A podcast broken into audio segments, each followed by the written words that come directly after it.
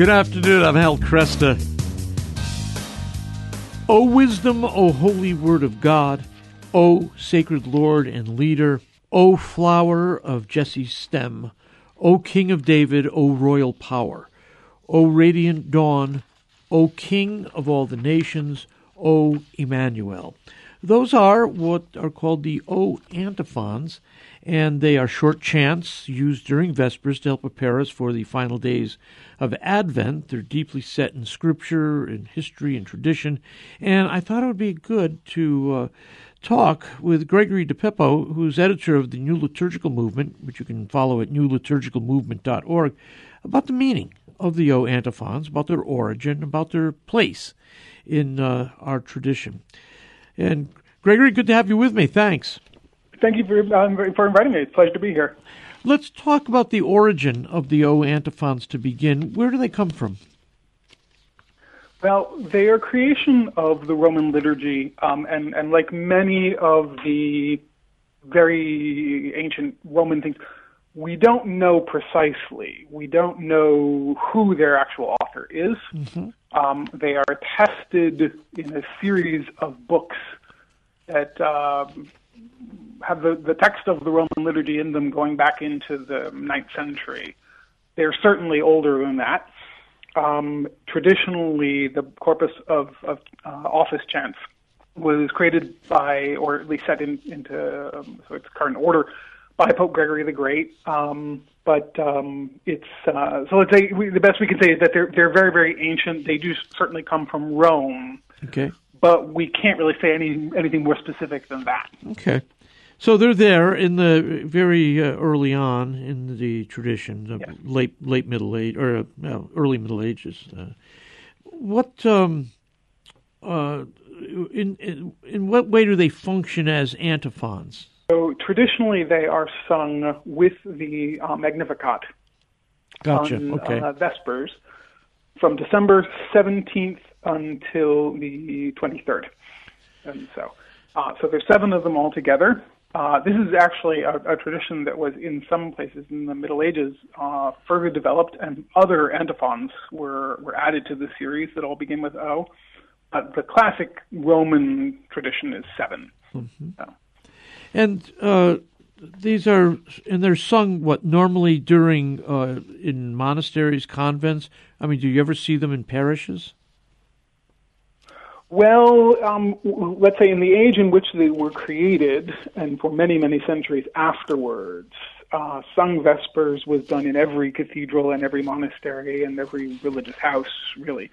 Um, and so um, in modern times, for a variety of reasons, the, the sung uh, divine office has become rare and rarer. There's no reason why they couldn't be done yeah. in a parish. Um, I've also seen them used, although this is kind of an it's not really a, a, proper custom, but I've actually seen the text of them used as the Alleluia at Mass. Oh, for that's example. interesting. Yeah. Um, yeah. But um, yeah, I, I think that that's sort of an unofficial uh, I don't want to say abuse, but probably not official. okay. All right. Um, let's let's uh, go over the meaning of them, uh, because uh, these things always go deeper than their surface impression. Let's let's begin with O Sapientia, uh, O Wisdom. Yes. Take so, us into that. Sure. The um, I'm sorry. I'm sorry. I interrupted. the um, yeah, the um, original. So, so the way they're arranged, they actually make a um, uh, uh, uh, when you read them backwards, the first letters make an acrostic. Huh. The Latin, an anagram uh, of the Latin words "ero cras," which means "tomorrow I shall be," and so. But they also have a, a, a, a sort of they form a kind of catechesis going forward. So the first one, "O sapientia," is uh, refers to the the pre-existence of the Word, capital W, as in you know the Word was with God. Um, we, you know, St. Paul, for example, refers to Christ as the wisdom of God in the first epistle right. to the Corinthians. Um, the church fathers often refer to this as well, um, and the antiphon itself discusses says how you know um, that he uh, the, the, the, wisdom mightily and sweetly orders all things. Um, this is a quotation from the first from uh, the eighth chapter of the Book of Wisdom, um, in which the, the, the book says that the uh, wisdom is the worker of all things, holy one, having all power, overseeing all things, etc. And so, um, so this this first one, Sapienza, refers to that the, the, the eternal preexistence of the Word, which Yeah. is the Son, with uh, with God the Father. Yeah.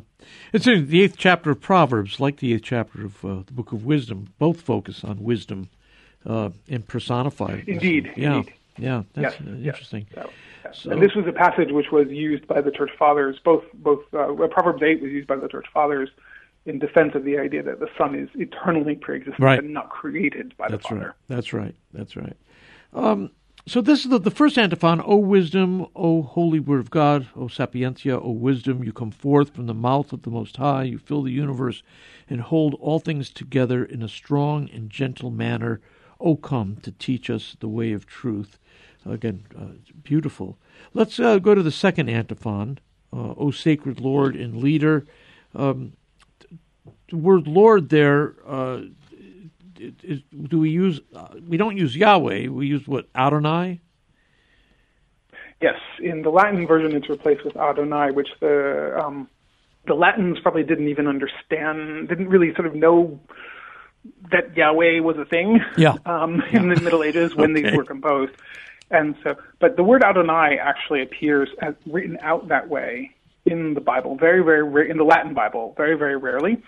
And so, um, in that particular case, the connection is made via a um, uh, the, the, the, the words when it says um, uh, he's the leader of the house of Israel who appeared to Moses in the uh, in the fire of the burning bush Ah, and gave him to uh, gave him the law on Mount Sinai. But then it says, "Come to redeem us with thy arm outstretched." yes, yes. And this is a reference to uh, God's words when speaking to Moses, when he says, I am the Lord who will bring you out from the work prison of the Egyptians Okay. And redeem you with a high arm, with an outstretched arm. And also in the Canticle of Moses. So this, the second antiphon is particularly about uh, Christ's appearances in the Old Testament to Moses Okay. and and his, his the, the foreknowledge of the existence of Christ, the existence of the Word, the existence of the Son, in uh, as revealed in the Torah. So the the first antiphon, "O wisdom, O holy word of God," really talks about his pre-existence and uh, again holding all things together. The second antiphon uh, kind of advances it forward, uh, where you have him uh, appearing to Moses as a now he's he's uh, appearing in space and in time to Moses at the burning bush. Um, so you go from his pre-existence to his revelation uh, to Moses. The third antiphon, um, "O flower of Jesse's stem," uh, that uh, that certainly has uh, reference to the later prophets. Go ahead and, and flush that out for us. Yeah, that's this is a quotation. This contains uh, quotations from two different parts of uh, the prophet Isaiah, chapters 11 and 52, and um, these are both cited by Saint Paul in Romans 15. Um, the citations are a little different, and so, but um, the, um, the the the pairing of these two together, one is quoting quoting from the law, the other from the prophets is intended to show how the, both the law and the prophets bear witness Yep. to the coming of Christ, um, exactly as you know at, when Christ revealed Himself uh, in His glory at the Transfiguration. Moses and Elijah, one representing the law, the other representing the prophets, Right, right. alongside of him. Yeah, yeah. Now, the fourth antiphon is O key of David, O royal power. So again, it seems as though we're moving through salvation history. We have the pre-existence uh, of of Christ. Then we have, of course, the revelation at the burning bush and the Exodus and the giving of the law.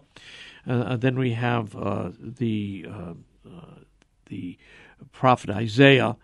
Uh, now we have a reference to David and the monarchy and the promise, the covenantal promise, I suppose that uh, that there'll always be a king seated on that throne.